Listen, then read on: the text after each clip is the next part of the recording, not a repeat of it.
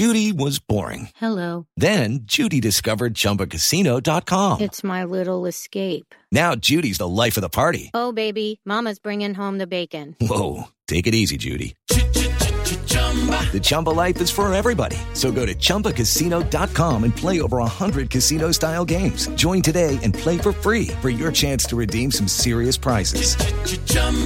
ChumbaCasino.com.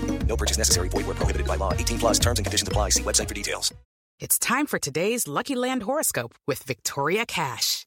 Life's gotten mundane, so shake up the daily routine and be adventurous with a trip to Lucky Land. You know what they say. Your chance to win starts with a spin. So go to LuckyLandSlots.com to play over 100 social casino-style games for free for your chance to redeem some serious prizes. Get lucky today at LuckyLandSlots.com. Available to players in the U.S., excluding Washington and Michigan. No purchase necessary. VGW Group. Void where prohibited by law. 18 plus. Terms and conditions apply. Okay, round two. Name something that's not boring. A laundry? Ooh, a book club. Computer solitaire, huh? Ah, sorry, we were looking for Chumba Casino. That's right. ChumbaCasino.com has over 100 casino style games. Join today and play for free for your chance to redeem some serious prizes. ChumbaCasino.com. No purchase necessary. Full prohibited by law. 18 plus terms and conditions apply. See website for details. So um, we've got a new exciting free beer offer on Footballistically Arsenal. As a loyal listener of the show, we can reward you with free beer thanks to our friends at beer52.com. You have the opportunity to sip eight free exclusive craft beers from around the world. All you need to do is go to beer52.com forward slash Arsenal and cover just £4.95 for the postage. What's more, Footballistically Arsenal listeners get two extra free beers, so that's a total of 10 free beers. And just if you're wondering who Beer 52 are, they are pioneers. They go across the globe to find the best and most interesting beer from the greatest small batch breweries on the planet. And um, they have themes. They deliver cases with different themes, including Germany, Korea, Norway, South Africa, California, Finland, and many more. Um, and the beauty of Beer 52 is they don't hold you to ransom. There's no lock in. You can leave any time, but your first box will be sent to you the next day. So just go to beer52.com forward slash Arsenal to get your first case of eight beers for free. And don't forget, um, Footballistically Arsenal customers get an extra two beers free. That's beer52.com forward slash Arsenal.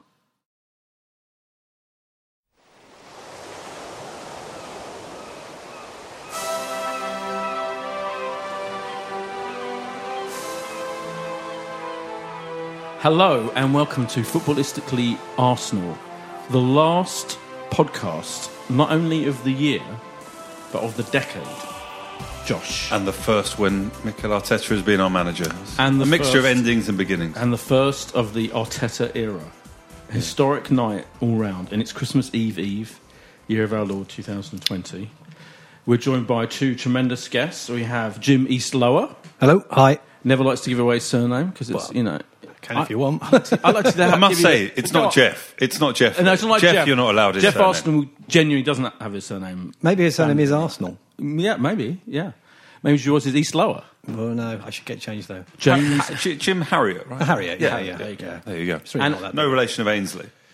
Spelled No, differently no. for a start, right? Or James Herriot, which uh, men, men, people of a certain age. Or Creatures get. Great and Small, Yeah, yeah, yeah, yeah, yeah, I've had that being bit. remade by Channel 5 soon. Um, and we're joined by the great Adam Bernstein. Welcome, Adam. The lifelong chair of the um, Unai Emery fan club. Welcome. Thank you. Boyd, I just want to Yes. say before we start, I don't know how you have time to be here because I've just spotted you've got 13,000 unread emails in your phone. Yeah, how on earth? Do you, I mean, No, I, no, without even being OCD, Yeah. how do you have the number 13,000 creeping up from your mailbox without going Let me just mad? say that's not strictly accurate. That's my phone version of my emails that I also access at work, and for some reason I haven't synced it to the extent where. So at work that is fine. Here on my, this phone, it looks like I haven't read them, but I have really. Well, so today you went through 13,000 emails at work. No, it's How just often do you oh, it's it? confusing. I don't- it's not. Oh my! It's it's it's yeah. There aren't th- just there aren't All thirteen right. Yeah. I was going to say From- that's a hell of a lot of work to get through over Christmas. Yeah, don't worry. Don't you worry about it. Um, we've got yeah. So it's it's very exciting. Adam, you, uh, you I'm going to come to you first. You must be thrilled, vindicated, exonerated. um, etc. Because you have been, I, I think it's no, I'm no exaggeration to say, you've been the most vehement critic of Unai Emery since day one. You thought he was a useless, I'm paraphrasing, greasy something or other, and now he's gone. You must be. How, what? How do you feel? Um, I think it's good for the club. Um, I wouldn't. I mean, I think it's a slightly unfair depiction, but whatever. We'll go along with it. Um, I mean, I, I I think the thing with Arteta is that it was always something for risk, and it was a risk 18 months ago. And yeah, sure, he's probably developed a bit in the intervening period, but it's still a risk now. Um, which is why I would rather have done it before, because I think we've already now been through a period of kind of relative decline. And so if it doesn't work out, you're in an even bigger problem. But I think what I always thought with Arteta in comparison to Emery, well, the issue with Emery was that Emery had a ceiling, which was that at best he might have got you into the top four, he might have squeaked you in there. But like I think you know we had loads of evidence from before to suggest he wasn't a top manager, didn't have a particularly kind of defined style of play, and all of that basically played out over 18 months. Jim, how are you, how are you feeling about it? Were you pro Arteta? Were you, well, who was your who was your pick of the? Well, I remember, I remember at the time, and I Yeah. and I think on balance, I thought Emery was a safer bet uh, Mm. because of his because he was more experienced, and Arteta, just as he is now, has has never managed a, a, um, a top flight match. So I think that was a safe bet at the time, and uh, yeah, okay, it didn't work out. Um, I don't think he's a bad manager. I just don't think he was a good fit for Arsenal, and, and he didn't. He just never really felt like a good fit to me. Mm. Whereas Arteta feels like a really good fit. Um, of course, we're just right at the very beginning of the era of the decade, and we just we have no idea how it'll pan out. Whether he'll last eighteen months or more or less, I mean, we just don't know. I think, um, but I think it feels more exciting to me. It feels Mm. much more exciting. Josh, we didn't, we didn't, we were all in favour of Allegri. I seem to remember a couple of weeks ago on the podcast. Well, I think the point Adam makes is a great one because after you've had this 18 months of disappointment largely and the appointment failed of Unai Emery, you'd Mm. have to say. Yeah. It seems like I thought the club might go what I would call safe, Mm. and that would mean an Allegri or Ancelotti, but they've obviously been relatively bold with it. And probably, is there a feeling if you don't go with Arteta now, is he going to come a third time? Like, even in the first press conference, he was asked, How close were you last time? And it was like a half smile of a very close and a bit like, I thought I had it, which is how it was reported in But the didn't press. he, he also said he wasn't ready as well. He did, he said he said he said on in one of the interviews on um, in it's one of easier to say that when you've then been given it, but I'm sure if he was Yeah. given the job 18 months ago, he might have told us, Yeah, you know, sure. he was ready. I suspect in his interview, he didn't go, Yeah. listen, guys, I'd love to take it. I'm just not the right guy right Yeah. now. So that's why I thought they'd go Allegri, but it was quite exciting watching that press conference. Now, did you see the little poll that we put out on Twitter straight after the No. announcement? This was on the Arsenal uh, podcast, and it was sent to you in the notes. I do send about an hour and a half ago. So thanks for looking. I saw all the We other said, things you sent in the notes. How do you feel about Arteta's appointment as our new manager? 52% said very excited, 37% said ex- excited, 9% indifferent, just 2% unhappy. There's over a thousand people voting. And after what we've had of what civil war of, of the Wenger in, Wenger out, and in the second, well, in, in this second season of Emery, it's felt like Emery in, Emery out. We very briefly had Arsenal fan TV in and out for, over the weekend, which we might come we'll come- oh my God, we'll definitely come But to now it feels like Yeah. Arteta uh, in and his positivity Yeah. around the Yeah. club and. That we'll- was we'll that was soon ended by So- that was soon ended by the chant of um, Arsenal if you get out of our club. We'll come to that later. Um, one thing I wanted I was going to mention is that I've been talking to I happen to have spent time quite a lot of time with towards of other clubs over the weekend, various people, various social things, and they're all fascinated. It's a busy social calendar. It's you a have. busy social calendar I've Yeah. got. But what's interesting is almost uniformly the attitude from, and I'm not saying I, I, I give a shit about this, I'm just relaying it. Almost the uniform attitude of, of, of other clubs was surprise, particularly that the Everton Arsenal situation, that Everton have got the, in quotes, one of the greatest coaches of, of certainly available, you know, right now in the world, with an incredible track record of winning trophies and they've got Everton's got him, who are by any stretch of the imagination not a team of the same stature as us, a, a club of the same stature as us. I think it's safe to say, and we've gone for the totally untried risk, big risk. Now, I only relay that because I think generally that is the, se- the sense from other fans. I think it's weird, and I think if you sit back and look at it for a minute, you're like, oh, it is a bit weird actually. But having said that, I've completely come around to him.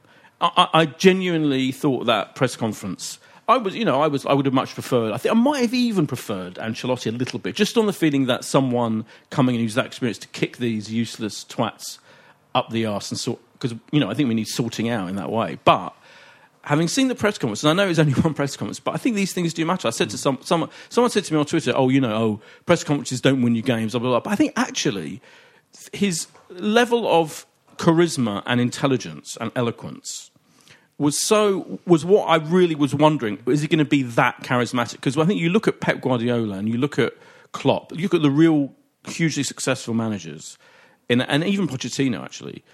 They're all very charismatic, strong personalities, very eloquent, and they actually talk a really good game. I think that does matter. I think in leaders, leadership figures, it's possibly even the most important thing because presumably there's loads of coaches in, in the world that are all know what they're doing roughly. I mean, it's not you know football isn't that complicated that you don't know roughly. Emery probably you know kind of must have had some idea of what he's doing, but I thought he was a charisma vacuum and completely unimpressive as a communicator. Yeah. on so many levels. Whereas Arteta does seem I don't I don't remember seeing that much of him interviewed until now.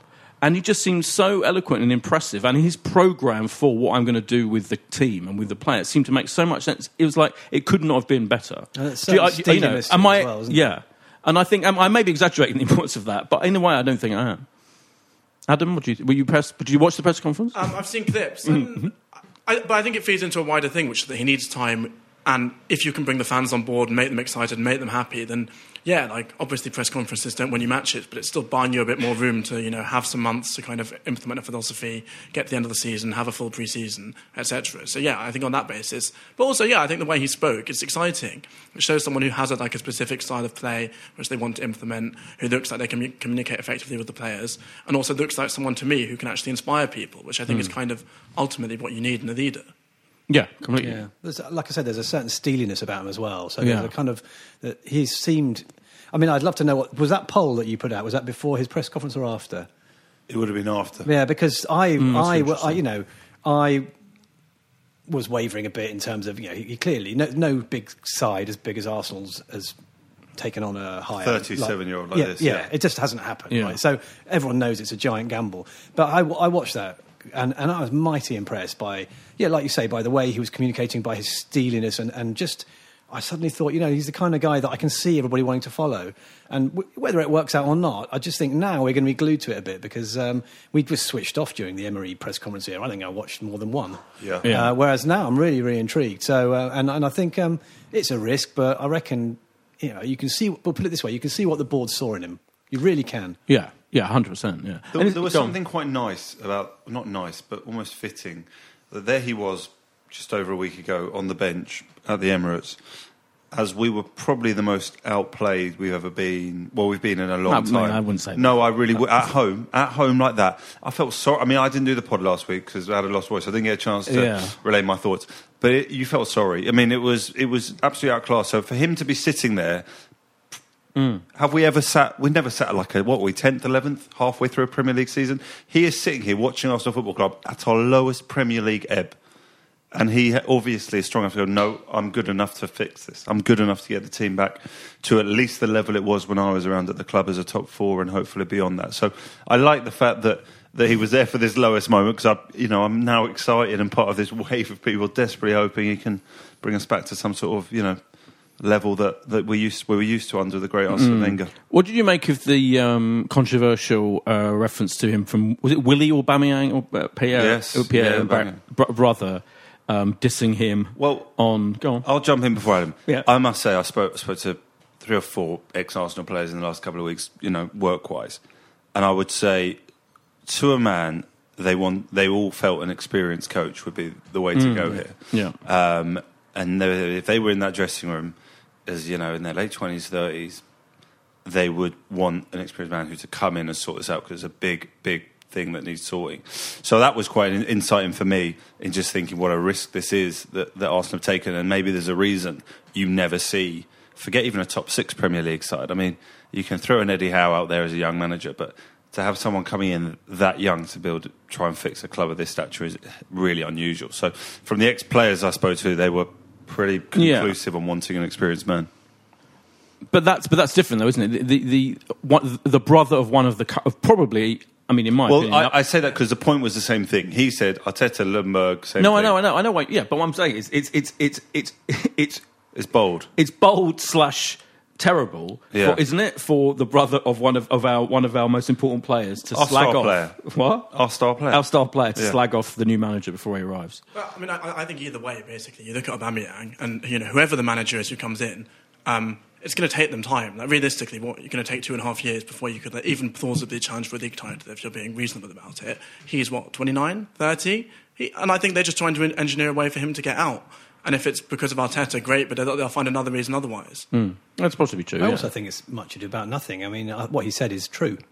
You know, he is an ex- experienced manager, just as Freddie Ljungberg was, Yeah. and and you can understand it. What he shouldn't have done is shot his mouth off on, on social media. But you know, like like like Josh said, I mean, it's it's it's Can on, you- on the cover, it's Yeah. completely true. He's an inexperienced manager. Yeah. Can you see any way back from? Generally, I feel like Aubameyang's fell. Apart from the one game we won, that the game- the West Ham game, where they were all hugging each other at the end, and it all seemed nice for about ten seconds. Uh, Aubameyang has looked like a slightly forlorn, pissed off figure, you know, shouting at the kids for not giving him the perfect through ball, which happened But who hasn't?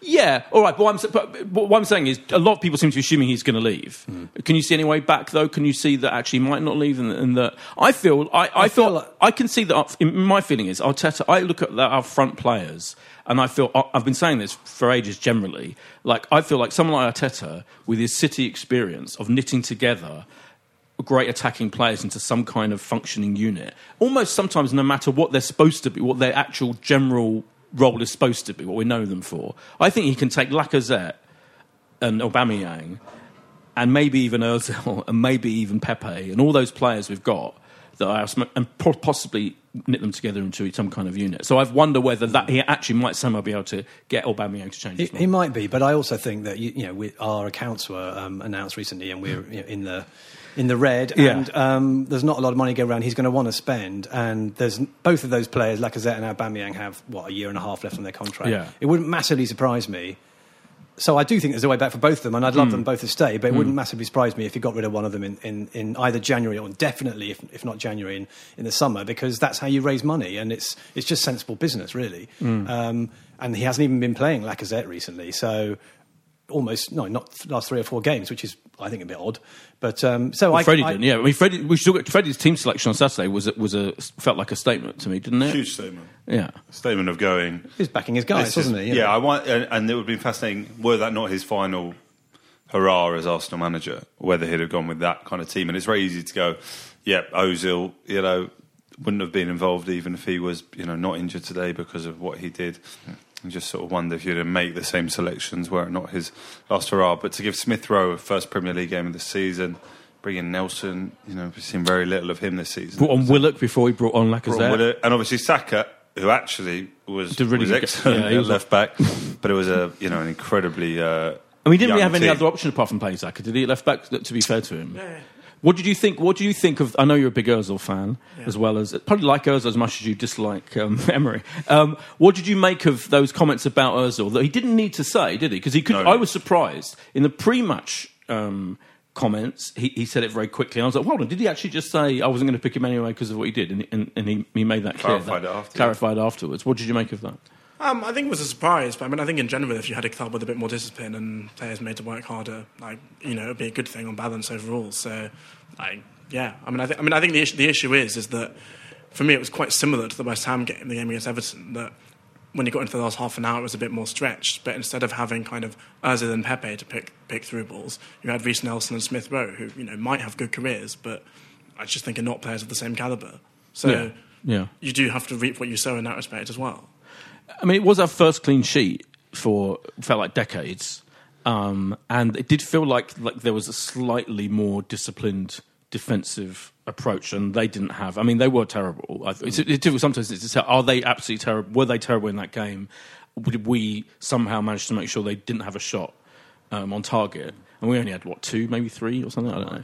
Not many. But what did you feel like too? Did it feel like? I mean, I, I felt like. I, I took I took some heart from it, I- the yeah, clean no, I sheet. did. the, yeah, I did. was- I mean, I thought where we were offensively absolutely dire, I thought we were defensively pretty strong. Yeah. And I think what we had was, a, it did feel to me like an extra yard of maybe, if not pace, but an extra kind of spring in the step in terms of commitment and, and closing down and blocking and that kind of thing, which we might not have seen in the last two or three or four weeks. Now, you know, and it did feel to me that they were putting their bodies on the lines a bit more in the in the defensive um, part of the game than they Mm. would would have done a few weeks ago. So I thought that was really, actually, really encouraging. Arteta has said that since he felt that they did give him something. You know, he'd gone and asked for hard work and commitment. I mean, you know, very cliche, what you know, football requests that a manager might might offer um, as expectations for his team.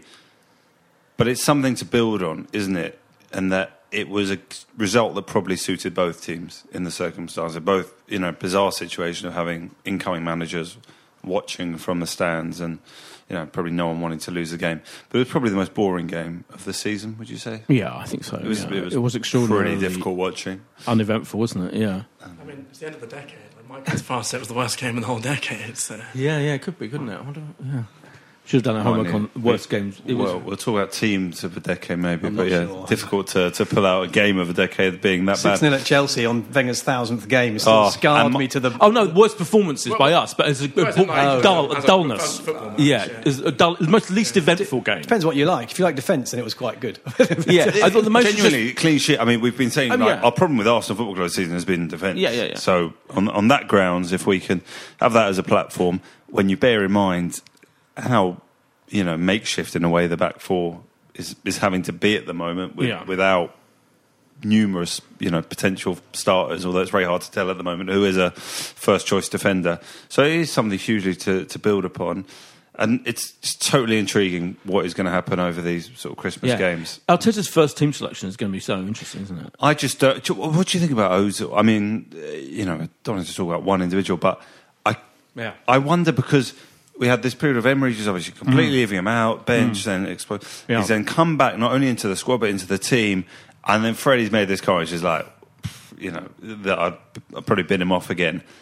I just can't help but wonder now. You've gone from a very young manager, the final hurrah from them are going very young with the team. I wonder if there will be such effort with with Ozil. He talks about a clean slate with everyone now, but I I don't know if Ozil's going to be a starter here now going forward. I, some, something tells me not. I mean, for me, it it uh, makes absolute sense for him not to be a starter. Yeah. Yeah. I mean, it doesn't make it doesn't. There's no. I don't, I don't think can't think of any Man City player who fits. You know, who's anywhere near that kind of has had any kind of anything like his attitude or way of playing or you know. I, I, you know, I know you. I just don't see. I, I don't. It would be weird to me for him to pick him. But they are ex teammates, of course, which is again a, a dynamic that what have we ever you know probably had that situation at Arsenal? I, I don't know. Uh, I'm trying to think. I don't know. If George Graham, no, I mean, I don't think we'd have had that situation. I mean, it's a bizarre scenario to, to walk into, and you wonder if maybe the fact that you know he would, would have seen some of the best that Arsenal fans have seen of Ozil when he was right alongside him. So maybe there's a belief in there that he, you know, can bring it out of him as a former teammate. I don't know. Jim, do you think you'll? Do you think he'll? What do you think he'll do with Ozil? Uh, well, I mean, the thing is, I'm worried about how little we're creating at the moment. And having said that, we're not creating a lot with Ozil either. Yeah. And uh, yeah, I've, I've thought for quite some time now that Ozil is is a player of a different era. You know, he's, he's, he's kind of comes from seven or eight years ago when you did have time on the ball to do what you wanted. The game is much faster now, and he and I, I do feel he's a bit of an anachronism. Um, and perhaps also on the decline, you know, as most people are after the age of 30 in, in footballing terms, or maybe in all terms. But um, yeah, so I don't know. I, I, I, I want him to get something out of him and, and to, for there to be a path back. But I, I, I just wonder whether it's a little bit uh, asking a bit, a bit much. But, you know, that's, that's a, yes, one of his many tasks, isn't it? Do you feel, Boyd or, or Adam or, or Jim, how much of this season is now a free hit for Arteta? You see, I think in theory, you know, people always, fans always say, "Oh yeah, you know, it's a free hit. We'll give them." Two, people, pundits always say they give them three, four, five, you know, transfer windows, give them time. But the reality, Not realistic. The, it's but now more than ever. I think five years ago, yeah, you'd have given him. Five, if, if Wenger had gone when he should have gone, and they brought Arteta in or someone the equivalent, and you know they'd have had time. If it had been a kind of civilized kind of managed handover, I think then you would have people would have fans would have gone, all right, yeah, we want, we've got what we wanted, which is Wenger, Wenger's sad end period is gone. Now we've got a new guy. Let's give him time. But I don't think it's like that now. It's too late for that now. I think I think the fans are so impatient on every level about everything Yeah.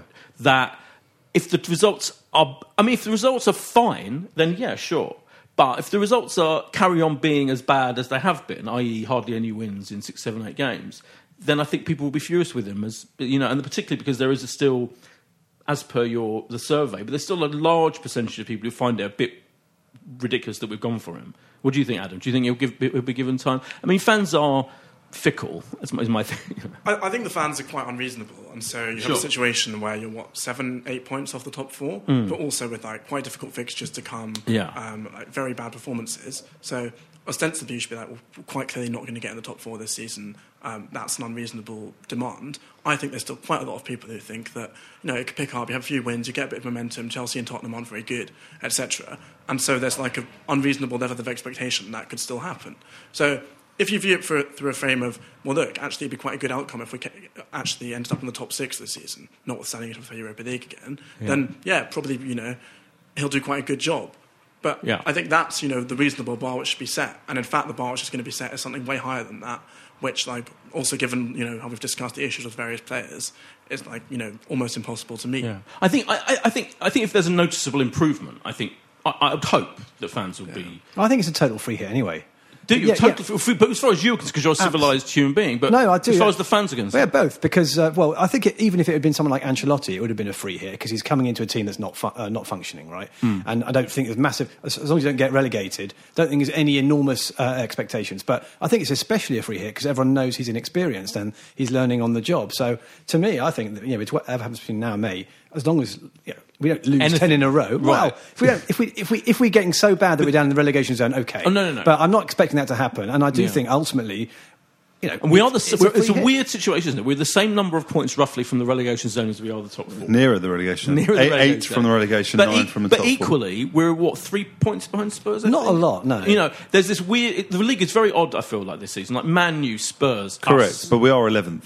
Yeah, no, I know we're eleventh, but it's it's each. You know, this season is different to, to, to other seasons. All these teams, I feel like Man U and Spurs are capable of being shit as much as we are capable of being shit. And actually, in the end, you could see us. I think if we if we're competing for sixth, fifth, sixth, as as you're saying, Adam, which feels entirely like possible, then I think then I think the fans would be okay. To come I think, six would require quite a lot of improvement. Well, I don't think it'll be. The, I mean, yeah, it'll be quite some improvement, but not as much as you think, because we're only three points off Spurs, aren't we? So it's, it's, what's one win? You know, think how many points City are off Liverpool. But I People, think- but I think it Quite a lot of teams fir- above His us. first three games are away at Bournemouth. Oh, yeah, and, then we've got to play you know, Chelsea Chelsea United. United. Sure. So it could very soon be you know. We could have 12 exactly. We could have anything from.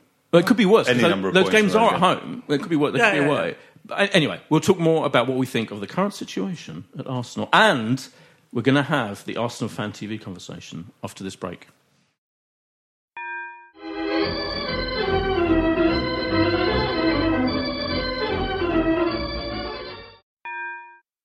Hello and welcome to Seeing Red, a true crime podcast brought to you by me, Mark, and my co host Bethan.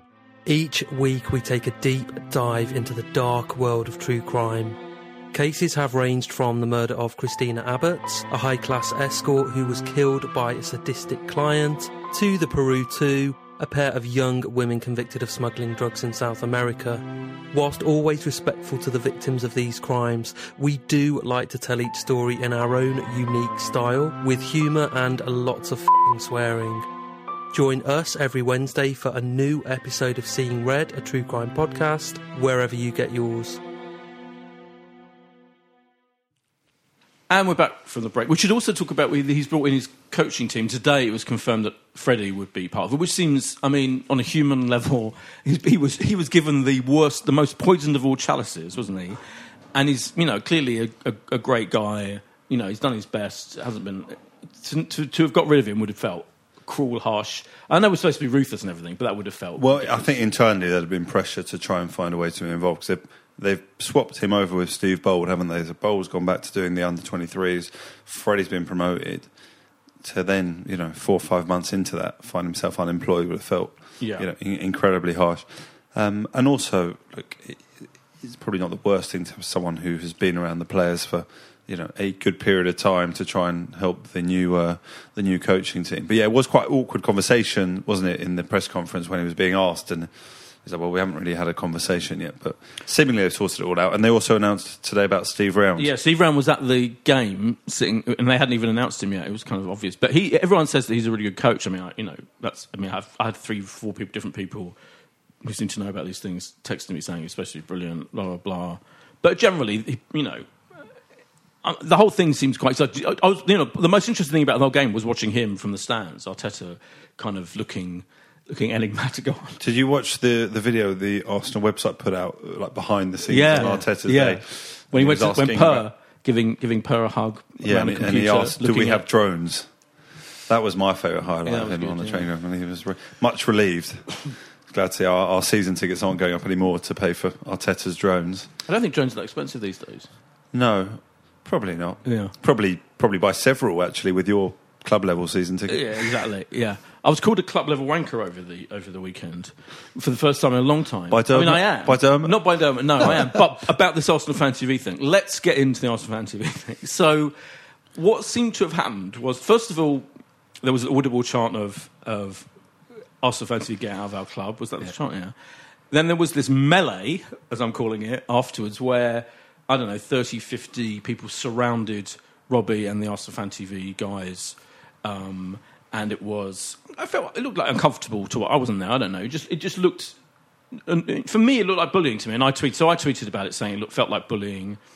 Um, and that, you know, if you really hate them that much, just ignore them. You, Adam, tweeted very eloquently. Should we read out your tweet? Do you remember what you said? Do you mind if we read out? Because it was very Sure. interesting. It was a very interesting um, observation. Here we go. You said, I find, I find it thoroughly bizarre argument which says, I don't like A- AFTV, so I don't watch it. Others can make the same choice. Insofar as it's true, but missing the point. Unless we actively campaign against it, it is taken by lots of people to be representative of fan views. It's also clearly influencing fan views. I'm not saying they're the only cause, but they feed off extremism. Lo, you end up with situations like Xhaka being booed off, hate towards Hector. Is Hector hated by anyone? Um, yeah, they sort of complained about him being interested in politics, fashion. Ah, oh, those hair. people can fuck off, yeah. They make people angrier, making the matchday experience for others much worse. And the fact they're embarrassing and feed off division isn't just bad in of itself, it also damages the brand of Arsenal and makes players less likely to sign. Now that's controversial. And less likely to stay, reinforcing our decline and helping to perpetuate it. So quite happy to criticise them. That's so you're telling me that if a player comes to sign, like you know, I don't know, Tierney in the last or whatever goes, someone if you have Arsenal fan TV, do you really want to play for them? Why, I, can't, I mean, I, Yeah, but I, Before he answers that, I want to tell you something. I'm dealing with someone not long retired in the game who, whose awareness and understanding of, of Arsenal fans be blew my mind. This is someone who was, you know, been a Premier League football footballer fairly recently. And they felt really strongly. It surprised me. but I just thought, you know, you've been playing Premier football, you're in a you know certain you know tier of celebrity and, and wealth. How could you possibly worry about what people on a camera are saying to you outside? Mm.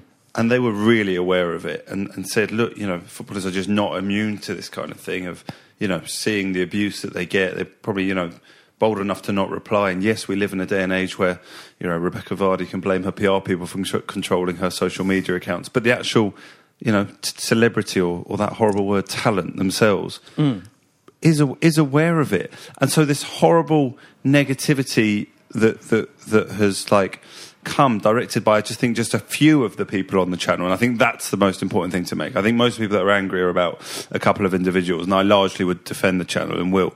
Um, but it just it really amazed me how aware some of the And- actual players are Okay. aware of and yet channel. Troops is, is best mates with Aubameyang.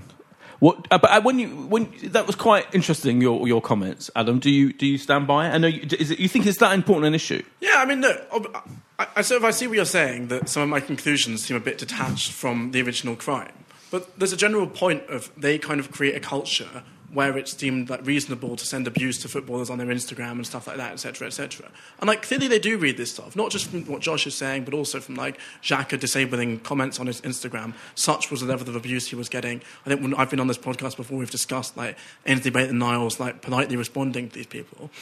And yeah, like I do think that them sort of they love these videos where there's no nuance, and ultimately, in terms of kind of look, they're surrounding them outside the ground, whatever. But in terms of the specific point of the chant and shouting "fuck off Arsenal fan TV," like you can't tackle their populism with some like nuanced discussion on a on a podcast for 15 minutes. Like in a football stadium, like we don't sing "We love you Arsenal," we do. Apart from when you commit, you know, hor- horrendous defensive howlers, like these things have to kind of you know be a pithy soundbite, and I think that pithy soundbite is quite effective because it's not going to hound them out the club, it's not going to censor them. It's merely going to make the point that there's a large, probably majority of people who don't agree with these people, who don't agree with Arsenal fan TV. And like whenever I chat to people about, or not whenever, but often when I chat to people about football, they think that Arsenal fan TV is representative of the club, or they ask me about people's videos and what I think about them. And so like I'm quite happy for you know us to make a stand. I'm not saying it should be like our number one chant in the stand, but like. I think it's something, yeah, we can ch- chant at an away game once in a while. What is the. What exactly is the like? What do you want them to do? Is my question. Not you specifically, but the people. Yeah. First of all, what I'd say about the whole social media thing, I feel that's completely different. I think people have been sending offensive messages on Since social media one. since since since uh, players were, were accessible on social media. Yeah. That's to do with the accessibility of them on social media, and people were booing off players before social media existed. And Arsenal fans have been very horrible to certain players in our history, as you know. You you, you, you know you've been Yeah. following the team. For, for, for, years. So I just don't feel it's a new. I think blaming think it- Arsenal fan TV for and for toxicity when that toxicity has absolutely been there for It years and years and exacerbates years. the issue. But well, in that case, if it exacerbates the issue, does it recess- or reflect the issue? Doesn't it reflect what? I mean, if fans are absolutely divided over, for example, things like Arsene Wenger in the latter years, in the, in the last period, it's a reflection of that. They didn't start that. They didn't Yeah, but- instigate but, that. the, the superstars of Arsenal fan TV, so I don't want to call them superstars. You just uh, have. know, are, you know, are not the people who are sort of making balanced comments. People shouting, "Giroud is fucking shit." You know, like that's what gets you the views. Sure, but Is it? Is it? Can I ask in a different way? Your problem doesn't seem to be a problem with the channel as a concept. It's some of the content. So, are you just suggesting there should be some level of censorship? Because all I can say, and I'll, I'll come on to it. I texted Robbie after I saw it on Saturday night. The only thing I and I, I just have from an entrepreneurial respect for what Yeah. Robbie's done. Mm. I just think unbelievable. The bloke started with a camera himself outside the stadium. So he's got, I believe he now employs six or eight people. I can't remember which one of the two. And so, just from an entrepreneurial thing, it's, it's incredible what he's done. And others have tried to replicate. He has tried to help others. Even the Everton lads on Saturday, who there's a guy called Pete McParney, who I very, very vaguely know. I saw his tweets about saying how much Robbie had done to try and help them start their Toffee TV, and he has done that around, you know, around the country. But maybe the only thing I would I would look to is to go there. There seems to be very little, if any, censorship. So if you do get a situation where people are just being absolute dogs abuse in a way that I don't think they can point at Talk Sport and go, "You do the same." Because if you rang up Talk Sport and you were effing and blinding and calling someone a c word, this and you you wouldn't be allowed on air. of course, yeah. And that maybe Sure. I don't know. I don't know what the, he Robbie wants to do But about think the- censoring any of the my- content. I I, sense he doesn't. I, I don't know what you think, Jim. My, my, my take on it is, is slightly that I, I, I feel there are.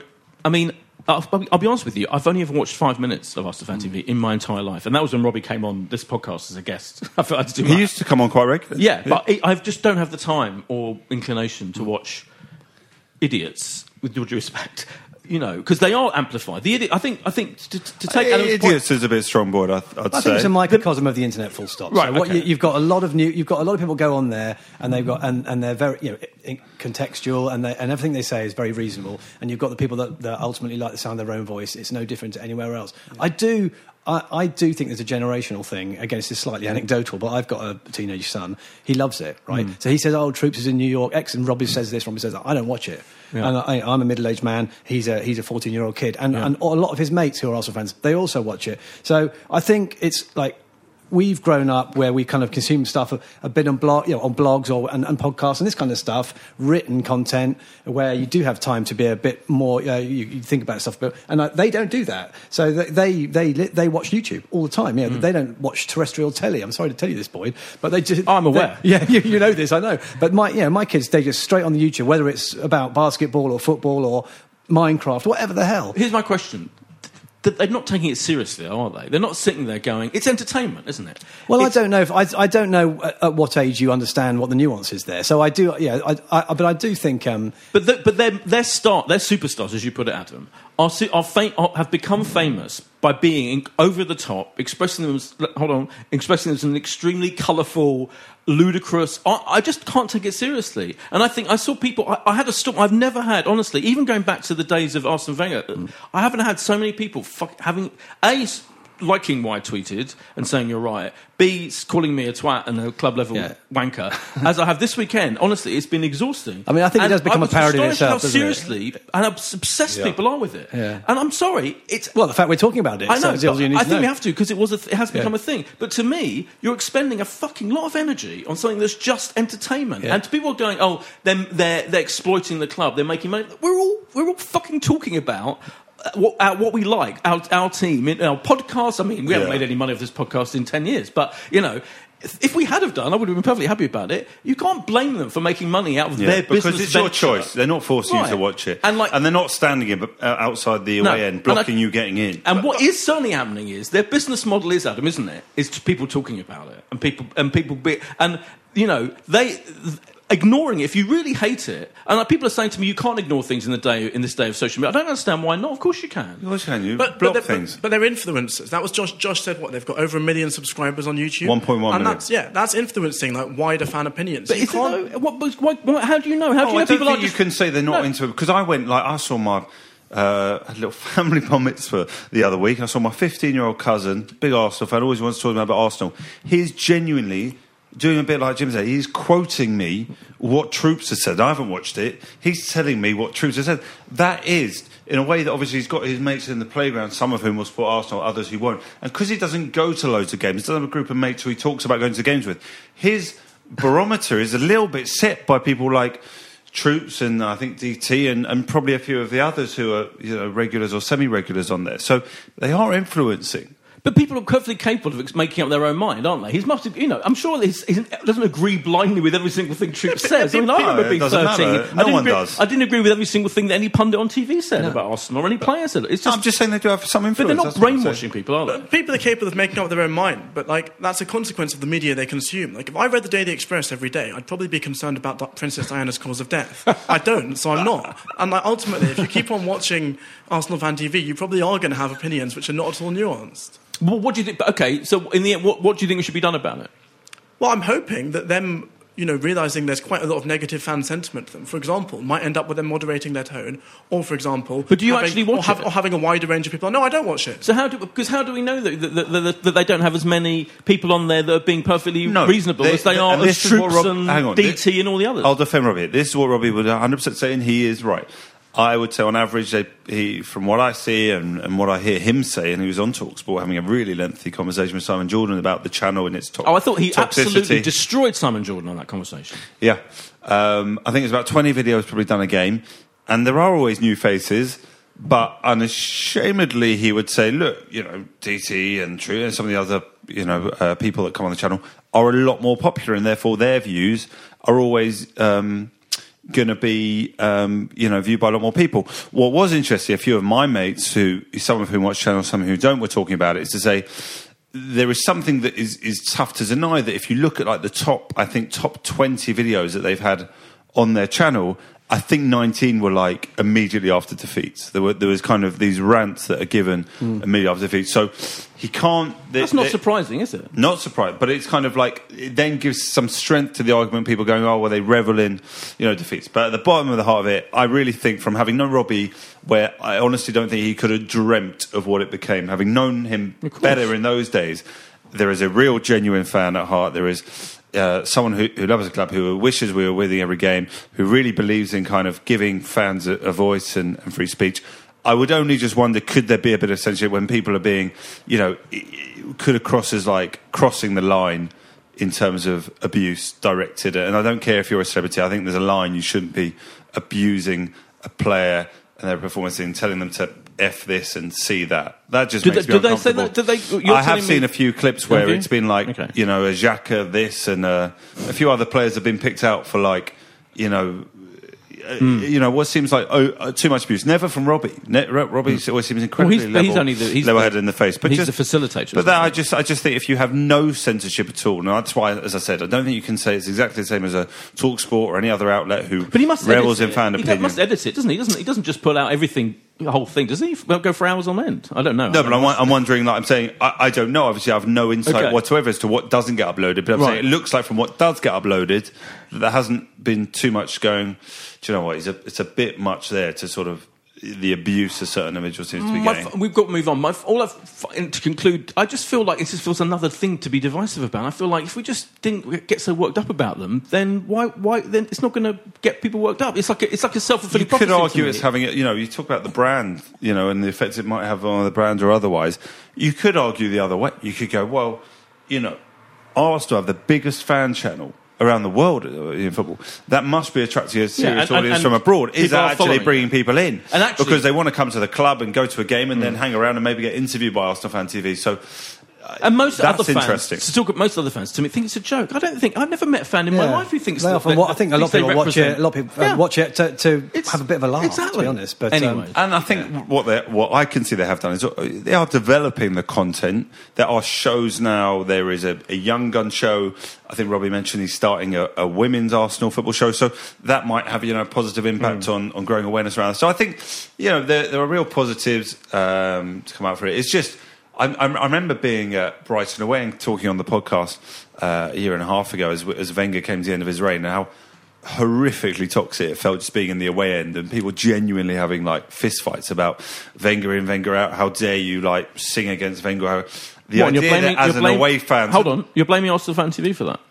No, no, I'm Oh, about okay. make a point. I'm Right. saying that was horrible. And the Right. idea of being in away end again and having like a bunch of people singing against those people over there Yeah, oh, it's God, getting yeah, physical do me a is favour. dreadful. So Yeah. Just I let just them do what they want to do. I just Yeah. don't get. I don't get it. I just think you know probably outside an away ground when the you know the anger is high is not the right time.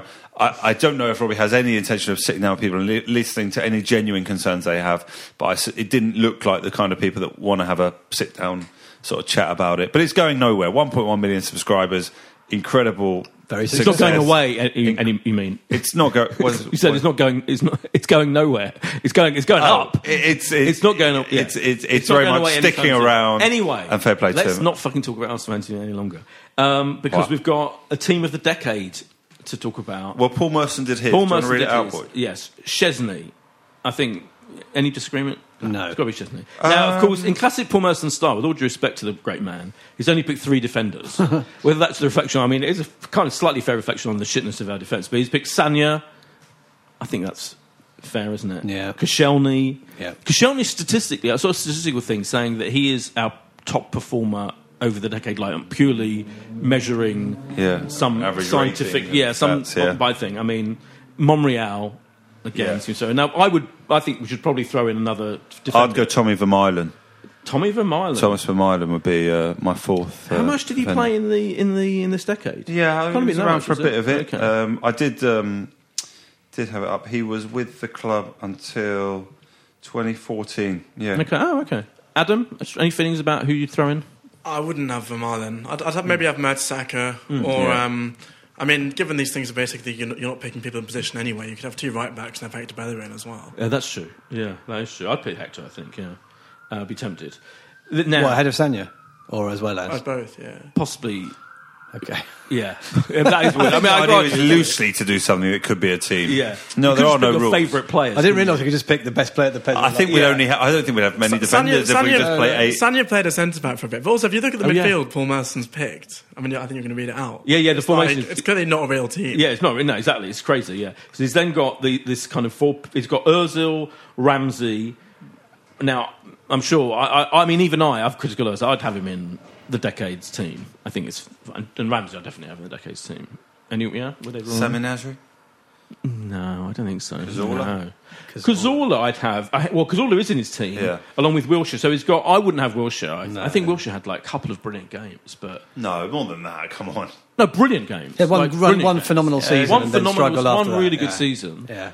One game, you know, against Barcelona, where he was like going to be suddenly turned into a world class player, never, but never fulfilled. It's partly because of the injuries, but I don't feel he's like in the team of the decade. Adam, any? Yeah, I agree. I wouldn't have Wilshere. I'd, I'd maybe have Mikel Arteta, to be honest. Oh, yeah. I mean, in terms of in terms of um, being at the club for quite uh, performances, he's, he was in there a lot. I, for me, I, I associate him with the Yeah. tedious period of the, of, of the f- football we played. Which was much better than the last two years. Well, barely. Um, uh, it's up front. I feel we're going to have the most argument. Robin Van Persie has to be there as much as we then don't love him. Yeah, I'm fine with Van Persie. Yeah, I mean Van Van Persie, sure. Um, now he's Sanchez. Yeah, you got to. I would go with How long Sanchez. is it going to take for boys to mention Walcott? Well, I am going to mention Walcott. Okay.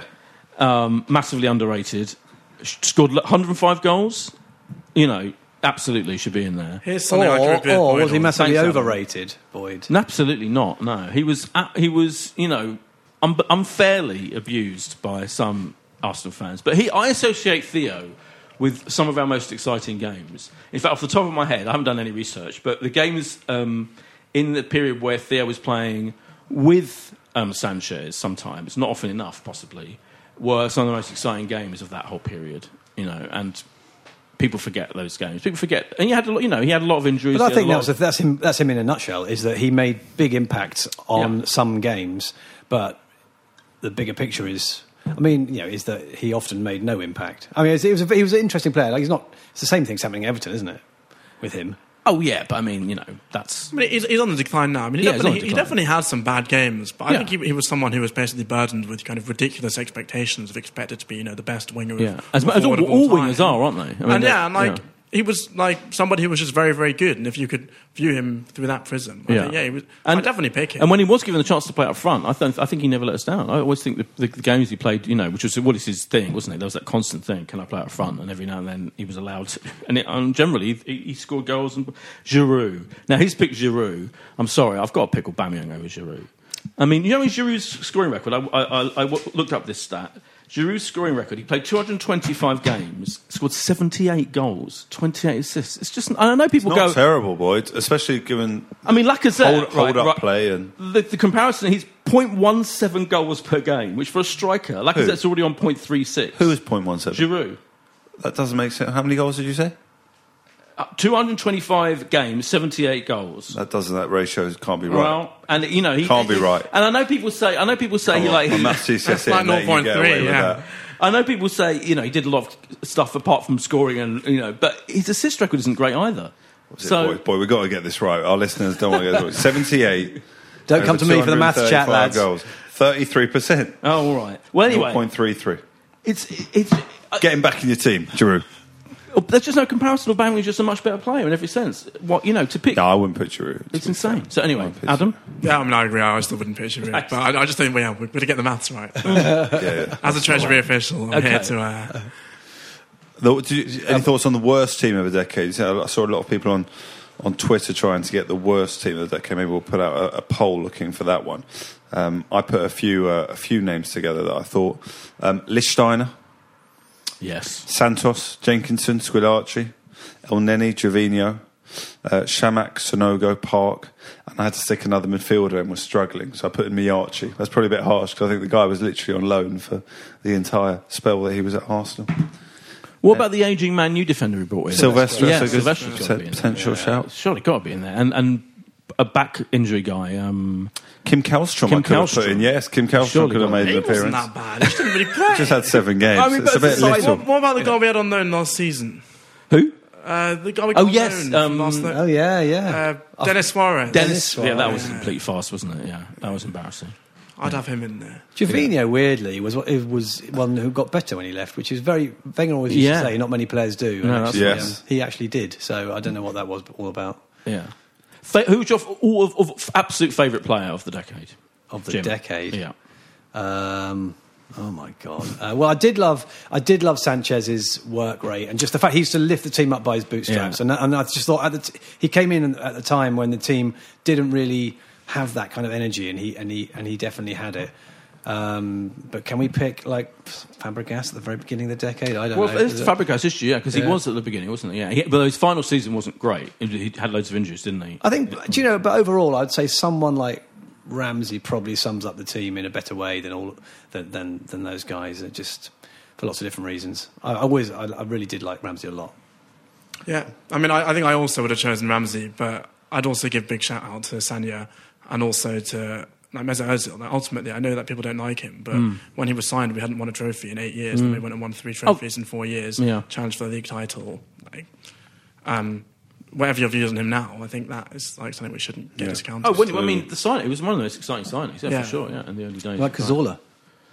Yeah, because I love Cazorla. D- Um, thingy um, always says he's overrated, doesn't he? Alan Alan Alger always says, it's, um, but that's There's a few of them. one, there's a few of them. There's a few of them. I'd, I'd have probably gone Sanchez. I think I'm with you. Yeah, Just turning too. up and thinking, here is a player who can win us the game today, who could produce something out of nothing more than. And that was the season where he scored like else in the thirty decade. goals, wasn't there? From you know from from wide. He was out. he was out. like now. There's those are those players, aren't there? Who are kind of wide players that are wide forwards that are scoring loads of goals. He was our one of those, at least for a couple of seasons. And then subsequent happened to is just mystifying, isn't it? I did see a lot of people trying to put up what was the Arsenal team of the 2000s against this team, and gosh, you would. Uh, it might be a mismatch uh, akin to the Man City Arsenal game from, from last week if you had to face those two teams. But alas, let's hope for more from the 2020s, Boyd. Yes. Now, um, Talking of which, we, we can go up to a couple of games, and then we've got our first game of 2020 is, is Man United, isn't it? But we've got Bournemouth 1st we've to talk about on Boxing we've Day. got a m- lot of predictions to do. I'm sorry. Four games. Four games before we pod next. I mean, they are completely pointless, but it's a tradition going back eight, nine years. So, how long have we been doing this fucking podcast? I think you've been doing it eight. Yeah, I think it's been eight. Um, it's been a long, it's been a long trail, Adam. Um, Ars- no, the first game, Bournemouth away on Boxing Day. Arteta's first game Yeah, I'm so excited in the dugout. by this team news mainly. What do you think's going to happen On Amazon Well, It's Prime. impossible to say on Amazon Prime. Yeah, I think we're going to win. yeah, 2 0. Like it. Yeah, Jim? well, this, mis- mis- this miserable sod has drunk the Arteta Kool Aid, at least for that game. I think we're going to win that as well. I don't know what the score is. Do I have to say the actual score? Of course. Two, well, obviously, we'll let a goal in. Yeah. 2 1. Okay. I'd take a one all draw. One all draw. Boyd? Uh, I say two one as well. Wow, very positive uh, Yeah. belief in Arteta. Yeah. Then the Ch- Arsenal Chelsea on Sunday. And that's tough, isn't it? 'Cause Chelsea are like did really brilliantly against Terrific. Spurs, Terrific. but they were a bit shit in the previous couple of games. What do you reckon, Adam? I think we're going to win again. Do Why you? not? I like Might be the Prosecco. Uh, Yeah, are we Thank you to Jim for the Prosecco. Yes, thank you to Jim for the Prosecco. You're welcome. uh, 2 1. Jim. Uh, no, I think a draw. I think it's going to be a draw. Maybe, Yeah. Maybe 1 all. Yeah, I think two two draw. Josh. One all. I think we'll draw that one. And finally, before we come back, when are we, so we're going to be back on. Um, We'll be back because we're playing Leeds I've got- United I've on the fucking Monday the sixth. well. We'll be back on Tuesday the seventh. I think we'll beat Manchester United. I think. I think. I w- I'm hoping for five points from these Please three Premier League games. I'll tell you. Manchester United. Uh, yeah, I think a, a two-one win against Manchester United. I'm going to say two one as well. I think a draw. 1 all. Yeah. I think they're a funny side because they seem to go to the level of the team they're up against. So, um, They have got much better results against better teams. yeah, so, yeah. um, uh, oh, God. What am I going to say for this one? Yeah, I'm going to say, in a, f- you know, I think we're going to nick a win. Nick a win. 1 1 nil? Can that even be possible? Yeah. Well, barely. Barely. 1 0. Remember, he's going to tighten up the defence that, that much between now and then.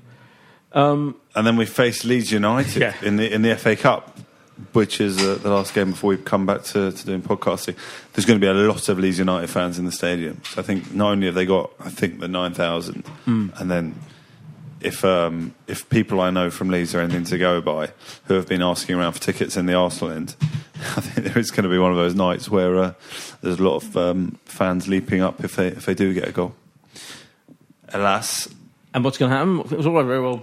I think, Tell well, me we obviously having a Carabao Cup. Uh, The league is going to be the league this year. I, I would like to think we're going to give the FA Cup a, a real go and put out a strong team and uh, and squeak by again, sort of 2 1 Arsenal. I hate making predictions in the cups without any Yeah, it's team ridiculous, news. Um, I mean, that's, that's my big caveat. Uh, I mean, we should beat Leeds. We're better than Leeds. yeah. Two, 3 1. I'm gonna, I thought 3 1 as well. This is a possible place of time, Yeah. Jim, but what do you think? What do you Win uh, Henry off the bench. Yes. There's also the argument going, well, it's not Leeds' priority. I mean, they are doing really well in the Yeah. Championship. Hell, do they need to get back into the Premier League?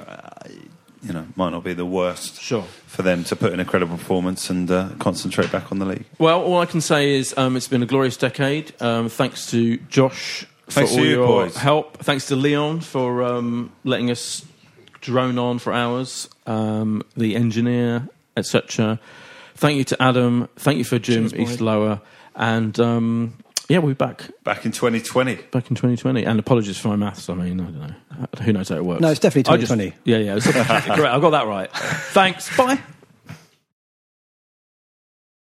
This is a Playback Media production. To listen to all our football podcasts, visit playbackmedia.co.uk.